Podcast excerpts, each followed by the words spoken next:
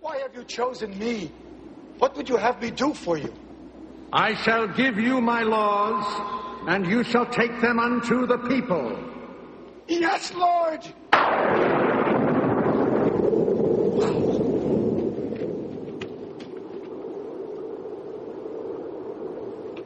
Lord, I shall give these laws unto thy people.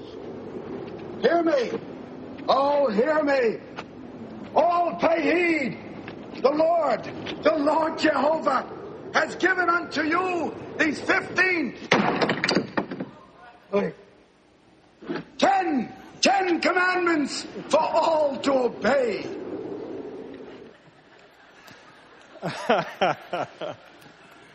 Hey, how many have seen that movie? How many like Mel Brooks? How many know about the Old Testament? How many know how the Old Testament is different from the New Testament? You know, if you have a Bible, hold it up. Because, uh, you know, lot, again, if you're not used to Bible study, this is, this is a big revelation for, for you, and uh, we're happy to help get you interested in the Bible a little bit. But if you, you know, if you hold up your Bible about the first three quarters is Old Testament, and it primarily deals with God's relationship with the nation of Israel. And then Jesus shows up in Matthew 1 1. That's the genealogy of Jesus. And that's the last 20 or 25% of your Bible. And that begins the New Testament. And the New Testament primarily deals with God's relationship as a result of Jesus having come into the world. We no longer have to go through the nation of Israel to know God. We can know uh, God because of what Christ has done uh, for us. But when you come to the Old Testament, and the New Testament, uh, you begin to find uh, some subtle and not so subtle differences. You know, in the Old Testament, it's primarily you come through the nation Israel. In the New Testament, you're primarily dealing with the church. And in the Old Testament, there are some particular things that, that are difficult, especially when it comes to uh, justice. You know, you, you, tend to think of God as a God of harsh and severe justice. Back in the days of the Great Depression, speaking of depression, Uh, there was a mayor in New York. He was a little Italian guy named Fiorello LaGuardia. They got an airport named after him up there. If you have to fly out of New York, it's the smallest of the three airports. But he, he used to, in order to stay in touch with the people of New York, he would sometimes become the judge or the magistrate in city court at night. And there was a time during the Depression when a man was brought on charges in front of Fiorello LaGuardia on theft he had apparently stolen money to buy bread for his starving children. LaGuardia was faced with a dilemma, and in the verdict he said, you know, the law is the law, and it must be observed, and you are now going to be fined $10, which in the days of the Depression was an enormous amount of money uh, because of uh, the, the breaking of the law. That seemed a little harsh. And when you get to the Old Testament, there are passages in which God seems a little harsh. And the question that I want to deal with today is, uh, is the question, can you trust God to be a just God? You know, is God uh, able to be trusted, especially in those situations where uh, His justice is most prevalent? And some people have fallen away or never come to faith in God because of this very question. A guy by the name of Richard Dawkins, who's a brilliant man, also an atheist, he writes this. He writes, the God of the Old Testament is arguably the most unpleasant character in all fiction. Again, because he's not a believer in God, he takes it all as fiction. He's jealous and proud of it, a petty, unjust, unforgiving control freak. He is a vindictive, blood-thirsty, ethnic cleanser, a misogynist, homophobic, racist, infanticidal, genocidal, filicidal, pestilential, megalomaniacal, sadomasochistic, capriciously malevolent bully. I made it. I had to practice that one. But because of his observations about this part of God that he cannot get his arms around, he says, Hey, I'm not buying into that. And there are a lot of believers in Christ who struggle with a similar question. So in our series of What is God Like, we're wrestling with the question, is the God of the Old Testament uh, different than the God of the New Testament? Because you come to the New Testament, you have a lot of uh, kind, patient, gentle Jesus, meek and mild kind of verses. And so how do you reconcile those two seemingly opposite approaches to what God is like? And interestingly, when I started to study this, I was amazed that when I looked at the verses in context, there were just a whole bunch of verses in the Old Testament that really focused in on the love of God. For instance, in Exodus 34, which is right after uh, Mel Brooks got the law. Isn't that funny? God, we got this 15, forget it, 10 commandments. Actually, there are 613 commandments in the Old Testament. And the justice of God is one of his primary attributes in the Old Testament. But God is also love. Exodus 34, just a few chapters later in Exodus, it says, The Lord, the Lord, the compassionate and gracious God, slow to anger, abounding in love and faithfulness, maintaining love to thousands and forgiving wickedness and rebellion and sin. You know, I want a God like that. I want a God who's compassionate and slow to anger and uh, forgiving me because I'm in rebellion and sin a lot of the time. I need a God who's very, very forgiving. If you study the, further in the Old Testament, Ezekiel, one of my favorite uh, Old Testament prophets, writes this. I love this verse. As surely I will live, declares the sovereign Lord, I take no pleasure in the death of the wicked. He says like this, I take no pleasure in the death of the wicked, but rather that they turn from their ways and what? God is not in heaven behind the cloud saying, hey, who can I send to hell here? Who can I abuse? Who can I judge? Rather, he takes pleasure in people who want to know him. In the book of Jonah, Jonah is told by God to go minister to the ninnies who lived in Nineveh. Remember Nineveh? Behold, go to Nineveh. Jonah says, I'm not going to Nineveh. There are a bunch of ninnies up there. And so Jonah got in the ship, and then he was in the sea, and then he was in the stomach of the great fish. He gets spit up on the land, and the people of Nineveh, when they hear the message of Jonah, they repent. And it says, when God saw what they did and how they turned or repented from their evil ways, he had compassion and did not bring upon them the destruction he had threatened. So there are verses of forgiveness and compassion and love and repentance. This is one of my favorites Psalm 30, verse 5. For anger lasts only a moment, but his favor lasts how long?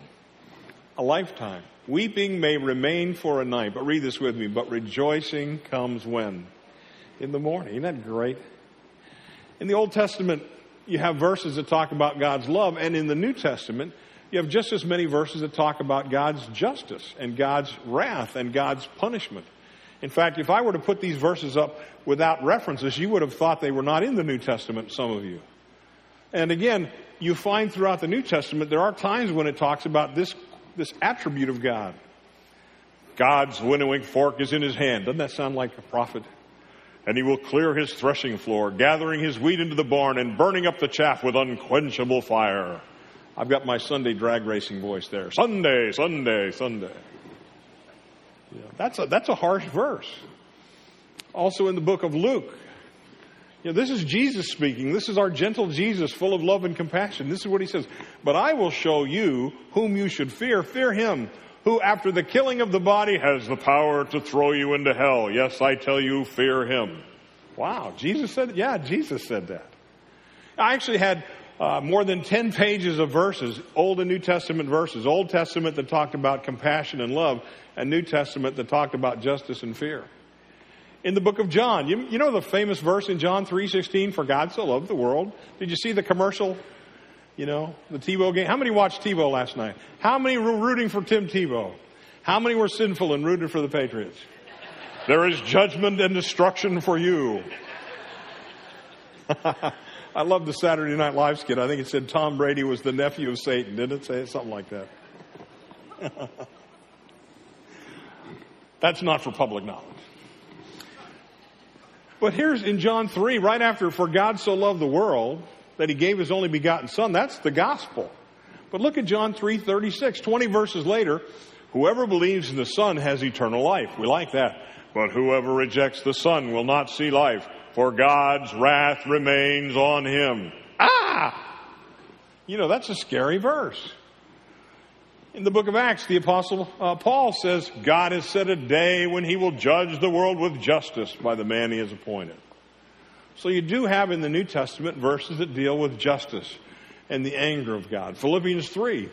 Philippians, you know what the key word in Philippians is? The word is joy. Joy, joy, joy. Happy, happy, happy. Joy, joy, joy. It's written 13 times in four chapters. Joy, rejoice in the Lord always.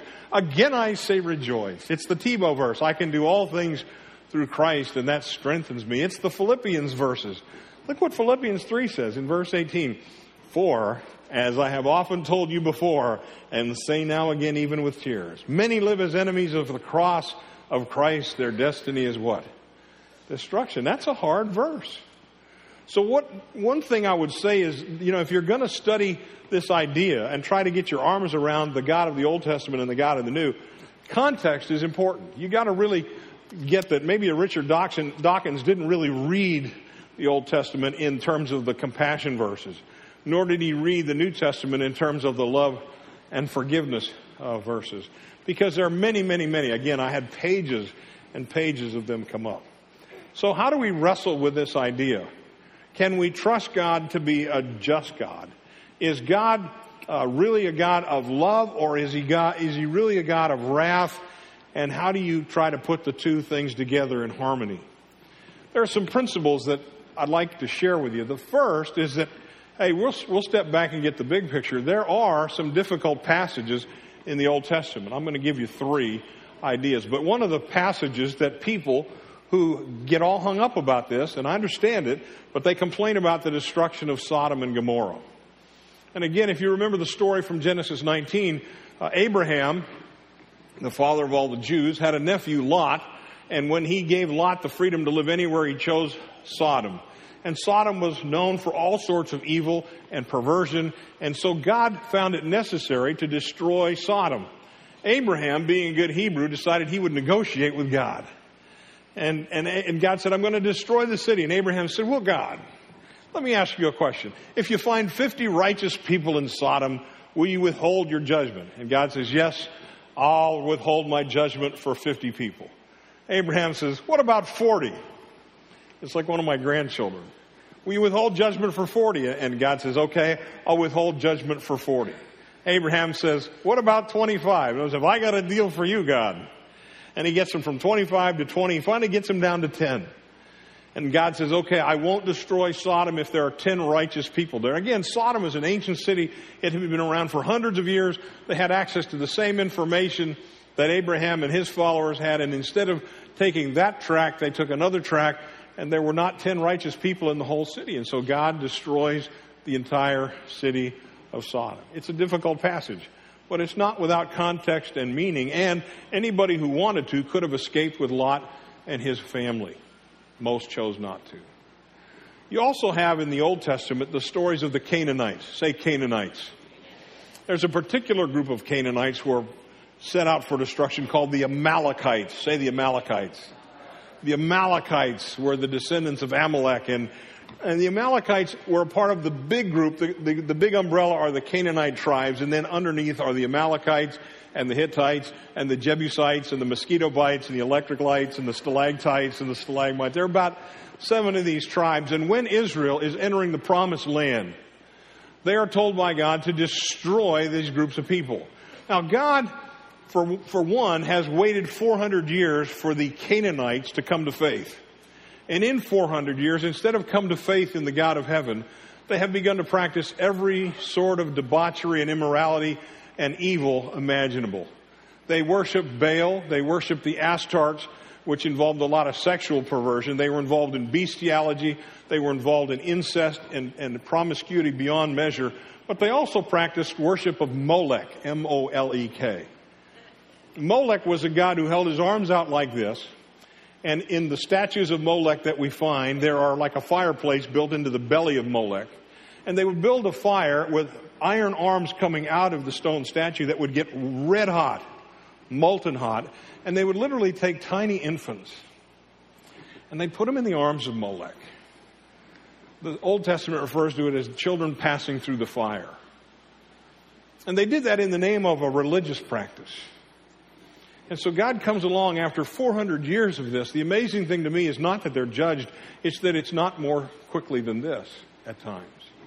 But there are times when whole groups of people are, are done away with. Now, at that time when the Jews conquered the Canaanites, the people were given warnings. You know, there's a whole chapter in Deuteronomy chapter 20 which says when you go to war, here's how you ought to do it. Now again, there's another question whether we as the church ought to go to war like Israel did. That's another whole theological discussion. But when Israel was going to war, one thing they had to do was warn the people they were going to conquer. And there was a time for the women and the children and the innocents to get away, and maybe they did. We're not told that. But the other thing is that uh, there's a quote I want to read you. about what, what really happened in the Canaanite situation. It says this when God makes it very clear sometimes that things deteriorate so far as a culture of people reaches a point of no return. The remedy is like trying to unscramble an egg. There is just no way back. Things have gone too far. He illustrates that with the story of the Genesis flood. At the Genesis flood, God tried to unscramble the egg and left eight souls behind, and things got worse. He says this a good surgeon does not amputate a leg if someone has a stub toe. On the other hand, a good surgeon will amputate the leg if the infection is so massive that the patient would die otherwise. There's a fellow by the name of R.A. Torrey. If this is a real interesting topic to you, he writes a book called Difficulties in the Bible. He's an old theologian from the early part of the 1900s, but he's really well written. And he says this It is appalling that any people should be utterly put to the sword. But it is even more appalling that a society of people should have become so corrupt and debased that such treatment is deemed necessary in the, in the interest of humanity. The Canaanites were a moral cancer threatening the very life of the whole human race. The cancer had to be removed in order to save the body, just as a surgeon inflicts pain in order to remove a malignant growth in the body. You see, God told the people of Israel, get rid of these people. Now, the big reason and the underlying reason for all that was this God did not want the Jewish people intermarrying with the Canaanites. The reason is that God promised that Jesus was going to come and he was going to be Jewish. He had to be a direct descendant of Abraham and a direct descendant of David. The very first verse of, of, of the book of, of Matthew, the first verse of the New Testament says, This is the genealogy of Jesus Christ, the son of David, the son of Abraham. And the problem with the Jewish people is when they started to intermarry, whenever that happened, it wasn't a racial thing because the Canaanites were of the same race as the Jews, but it was a spiritual corruption that took place. 90 times out of 100, if somebody who is a believer marries an unbeliever, the unbeliever has an impact on the believer in a negative way. This has been true in my own family. I've got a wonderful sister, and she's been married a few times. But early in her life, she married a guy who was really anti Christian. And her attitude was, if I don't marry him, he'll never come to Jesus. We lovingly said, if, you know, if, if you just look at the scripture, the scripture says you're not supposed to marry him. In the Old Testament, it was true the Jews were not into marry because of intermingling faith and non-faith. In the New Testament, and 1 Corinthians 6, we're told, do not become unequally yoked with unbelievers. Okay? And so, again, young people, you're not even allowed to date unbelievers. Don't even think about it. Just don't even go there. But when you become unequally yoked, more often than not, the unbeliever wins out. And so God had to protect the Jewish people from themselves. And he said, hey, we just need to get rid of the Canaanites. After 400 years, they had not come to faith, and consequently, they're going to be wiped out. Now, is that, is that hard to deal with? Yes. But it is an idea that is in Scripture. There's another passage that bothers people. It has to do with the Ninevites. And I mentioned them in the, in the passage where I talked about Jonah. But the Ninevites were not only ninnies, the Ninevites were mean. You know, the, the Ninevites were the worst people we know of in antiquity. They make Al Qaeda look like a Sunday school class. When the Ninevites conquered a, a group of people, they took the women and children for slaves, and then they took the men and they skinned the men. And they hung the men's skins all around the wall of their ancient city of Nineveh. It was a large city. The wall was so wide that supposedly seven or eight chariots could ride along the top of the wall. They took the heads of the men and the heads of the women who wouldn't cooperate, and they would cut them off and impale them on stakes. And they were like light posts around the streets of Nineveh. So if you look up, Google Nineveh sometime and the kings of Nineveh and, and see what they did in antiquity, we have great records of these people. And yet when God shows up through the prophet Jonah and says, you're going to be judged, the people of Nineveh repented and God withheld his judgment. So God is not looking to destroy people. God's looking to have a relationship with people. We do know, unfortunately, that Nineveh did not go on in their faith. Because after the book of Jonah, how do you spell Jonah? Jonah, J-O-N-A-H. If you take the N-A-H, it's the first three letters of another prophet, Nahum. N-A-H-U-M. And Nahum also writes to the Ninevites about a hundred years after Jonah.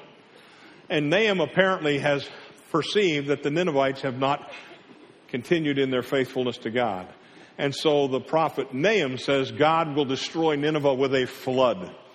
And we know from history that the city of Nineveh was built on the Euphrates River, and at one point the river flooded away part of the wall of Nineveh, and the Babylonians marched right in and killed all the Ninevites.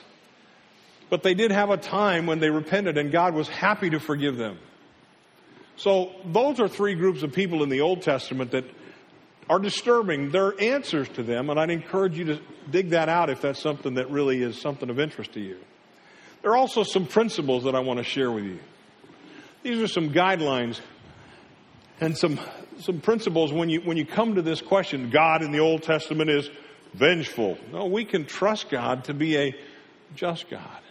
The first point is that these Old Testament practices are more often than not boundaries to protect an infant nation.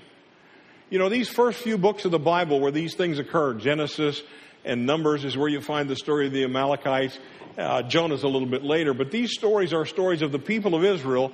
They've just come out of Egypt and they are a baby nation. They don't have a land. They don't have, they barely have a language. Their Bible isn't finished yet. They don't have a tabernacle to worship in. And so God is treating them like an infant. Now, I'm old. I've got nine grandbabies, one on the way. You know, we're going from a National League team to an American League team. We're going to have our designated hitter show up in March. But we had three of them this week. My son Maddie has three kids, and I affectionately call them the wombats. You know what a wombat is? They just don't stop. So when it comes to me, their impression of me is that sometimes I'm a little full of judgment and wrath. Stop now! And I love them dearly. And I want them to think of me as a kindly grandpa, but when they come to visit me, we have a lot of rules. We have to lock the cupboards because they'll drink the cleanser. They're just stupid children. We have to hide the remote because, you know, at the age of one, they know how to work the remote. They're brilliant children. Was cute this week. Anna, Anna's four. And she said, Daddy, I, I want to have a grandma and a grandpa. And Maddie said, Well, you do. She said, No, I don't. He said, Well, Mari is your grandma, that's Gwen, and Pap is your grandpa. She said, Oh. And so she called me on, the, on her dad's phone and she said, Pap. I said, What, Anna? She said, Could I call you grandpa? She can call me whatever she wants because she knows the bottom line, my attribute toward her is that I love her and she can do whatever she wants. But when they're in my house, they have a lot of rules. You see, they would get up at four in the morning if you let them. And so we put tape over the clock numbers. The last two numbers do not show. And we say, see that number? You may not step on the floor until the number goes to seven. And she called me in this week. She said, I can't see the number. I said, Well, Annie, you got to sit up in bed. I don't want to sit up. Women. You know, I raised four sons. They were easy. Sons are a piece of cake. You just feed them and beat them, right? You try feeding. If that doesn't work, you go to beating. If that doesn't work, you go back to feeding. By then, most guys, we're pretty simple creatures. I've got six granddaughters. The drama. The drama. I don't want to sit up. What do we do with that? Annie, you gotta sit up if you're gonna see the number seven and don't get up until the number turns seven. So when they come to my house, I've got a lot of rules for them. You may not cross the street unless you're holding an adult's hand. That's a rule. See, that's what God had to do for Israel. He had to hold their hands to get them from Egypt into the promised land. So they had a lot of rules. You may not play with the stove. You may not cook the dog. When they get older, the rules are different and less. When Zach's children come, you know, Jeremiah is eight, and I don't have to worry about holding his hand across the street. In fact, if I try to hold his hand, it's like, what are you, nuts? I got this. You know? And so it's just different as they get older. Now, I spend afternoons with adolescent males. Baseball starts this week.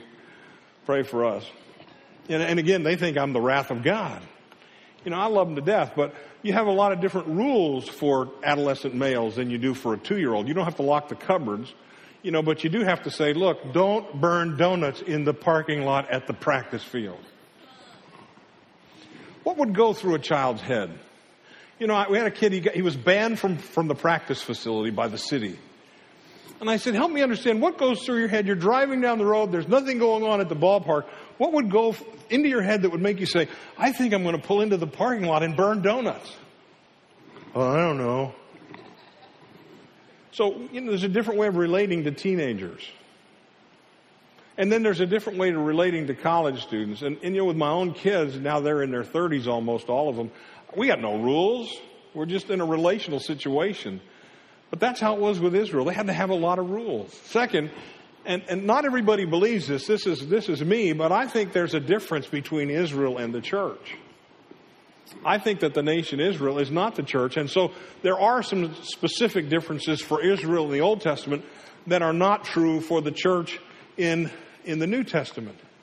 You know, I think that uh, in the Old Testament, God's dealing with a nation. In the New Testament, God's dealing with individuals. Doesn't matter if you're Jewish or Polish or Italian or Spanish or French. God deals with you as an individual. You know, I think in the Old Testament, God had some promises for Israel that are different than his promises for the church. And so that explains why sometimes there are differences in the, in the way God appears. In the Old Testament, there was a theocracy. God was ruling through that nation. I don't see that in the New Testament. We are not a theocracy. Some people say, well, we're a Christian nation. Well, we are, I believe, a nation formed under Christian principles. But we're not to be a theocracy. We're not formed that way. We don't have a national temple. You know, we don't have a sacrificial system. We don't have to eat kosher foods. All of that was set aside for Israel. There are some similarities. We're still the people of God. But I think that's a part of the answer to this question. And then lastly, there are different aspects of God's character which are not contradictory. You know, again, if you want to Google attributes of God, you'll find 20 things. God is eternal. God is holy. God is omnipotent. God is omnipresent. God is omniscient. He knows everything. Then you'll also find that God is just. God is perfect. God is loving. God is compassionate. And just because you see one slice of God in one passage doesn't negate the other. And it's okay for God to be holy and loving at the same time, but you usually only see one slice of it or the other. Go back to my first story. During the Great Depression, Mayor Fiorello LaGuardia used to hang out at night court once every month and serve as the magistrate. And there was brought before him a man who had been convicted or accused or charged of stealing money to buy food for his starving children. And as he stood before the magistrate, LaGuardia said, You are guilty as charged, and the law is the law, and you must be punished. And you will now be fined $10. That's the first part of the story. That's the justice part. But there's a great end of the story. He said, Now, he said, Everyone sitting in this courtroom, I'm citing you for living in a city where a man has to steal money to buy food for his children. And I'm going to fine you each 50 cents. And they passed the hat around and gave $50 to the amazed man. You see, at the same time, justice was served and love was demonstrated. And that's the great thing about our faith. You know, when it comes to our faith, God is just, but God is also loving. And we can trust God to be a just God because He's both. In His justice, He says, hey, everybody uh, is sinful and everybody deserves to be punished. You know, not only do the Amalekites and the Canaanites and the Hittites and the Ninevites need to be punished, I should be punished because of my sinfulness. You know, in our series this last summer on the Sermon on the Mount, we said, you must be perfect as your Father in heaven is perfect. And anything about us that is not perfect is sin. Whether it's in my head or committed outwardly, you know, it's, it's, it's all the same to God. It's imperfect. And God says, if you sin, you must die. Romans says, the wages of sin is death. We deserve the wrath of God. We deserve the punishment of God. We deserve to be separated from God for all eternity. In the book of Isaiah, we see that God is just, but He's also loving. In Isaiah 53, it says, All us like sheep have gone astray. Each of us has turned to his own way Watch. Here's the good news. But the Lord has caused the iniquity of us all to fall on who? Jesus. And that's where the rubber meets the road. because Jesus comes and he goes to the cross for you and for me, and he endures and bears the entire wrath of God for all the sins of the world. When Jesus was on the cross, he spent six hours there, and the last three hours, the sun grew dark because during those three hours, Jesus was suffering from the wrath of God from the beginning of time until the end of time. And all of the sin and all of the punishment and all of the stuff that I deserve, Jesus took on his own shoulders there during those three hours on the cross. So much so that when he was done, he cried out, My God, my God, why have you forsaken me? And the lights come back on and he says, It is finished. I have paid in full the debt that every one of us owes to God. So again, is the wrath of God a part of the equation? Yes. But I deserve punishment just as much as the Sodomites and the Amalekites and the Ninevites because I'm sinful. What was it Brian said about Sherry? She's not Certified? No, she's certifiable. What is it she said about you weren't qualified? None of us are qualified to stand before God. One of the things I love about TBA Church is that we get that. You know, none of us are qualified to stand before God. It's only because of what Jesus does for us. When we accept His gift of forgiveness and say, yep, I'm gonna, I'm gonna ask Jesus into my life to be my Savior because He died for me and He suffered the wrath of God so I don't have to that we have forgiveness and the promise of eternal life. So while the band is coming, particularly the trio, I'd like you to bow your heads with me. And I'd like you to remember that you can trust God to be a just God. Father, we don't have all the answers to all the questions, but we have enough to make good decisions. And I pray you'd give us wisdom and insight as to how in the Old Testament you can seem one way and that same way in the New Testament. And yet, with all of the questions we have, the amazing question is why would you take your wrath and your judgment and your punishment and your justice? Why would you take all that and, and lay it on your son? And the answer is because you loved us and you wanted to have a love relationship with us based on our forgiveness and based upon who we become in Jesus. If you've never received that gift, if you've never escaped God's wrath and the punishment you deserve for your sinfulness, it's simply a matter of by faith saying, Jesus, I acknowledge that you died for me. And I ask you to come into my life and forgive me and help me to be the person you want me to be. Father, thank you for the blood of Christ.